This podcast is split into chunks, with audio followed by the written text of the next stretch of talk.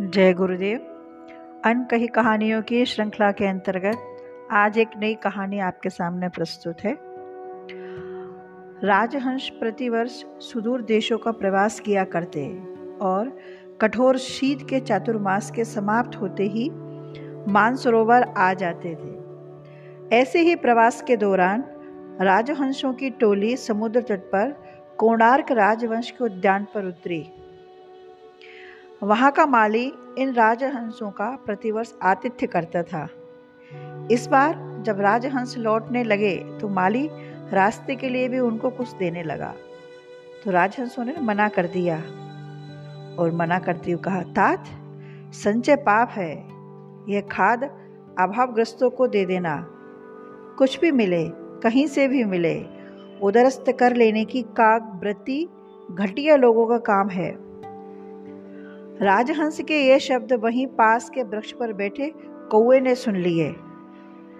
वह पंख फुलाता हुआ राजहंसों के पास आकर उन्हें बहुत ही भला बुरा कहने लगा और बोला, राजहंसो, तुम्हें अपनी श्रेष्ठता का बहुत अभिमान है। मुझसे प्रतियोगिता करोगे? इस विशाल समुद्र को पार करने के जिसमें शक्ति होगी, वही श्रेष्ठ माना जाएगा। राजहंसों ने उसे बहुत ही समझाया, पर वह नहीं माना और हंसों के साथ उड़ने लगा। आगे आगे कौआ और पीछे पीछे राजहंसों की टोली। कौए को लंबी दूरी तक उड़ने की आदत नहीं थी। वो बहुत ही जल्दी थक गया। वह गिरकर समुद्र में डूबने वाला ही था कि राजहंसों को दया आ गई और उन्होंने अपनी पीठ पर उसको बैठा लिया और वापस पीछे लौटकर उसके उसी स्थान पर पहुँचा दिया। राजहंस बोले तात अपनी शक्ति से बढ़कर प्रदर्शन उचित नहीं होता है। इससे अनर्थ हो सकता है। मिथ्या अभिमान नहीं करना चाहिए। इतना कहकर राजहंसों की टोली अपनी यात्रा पर उड़ चली। गुरुदेव की कहानी हम सभी को ये बता रही है कि हमारा भी मनुष्य जीवन है।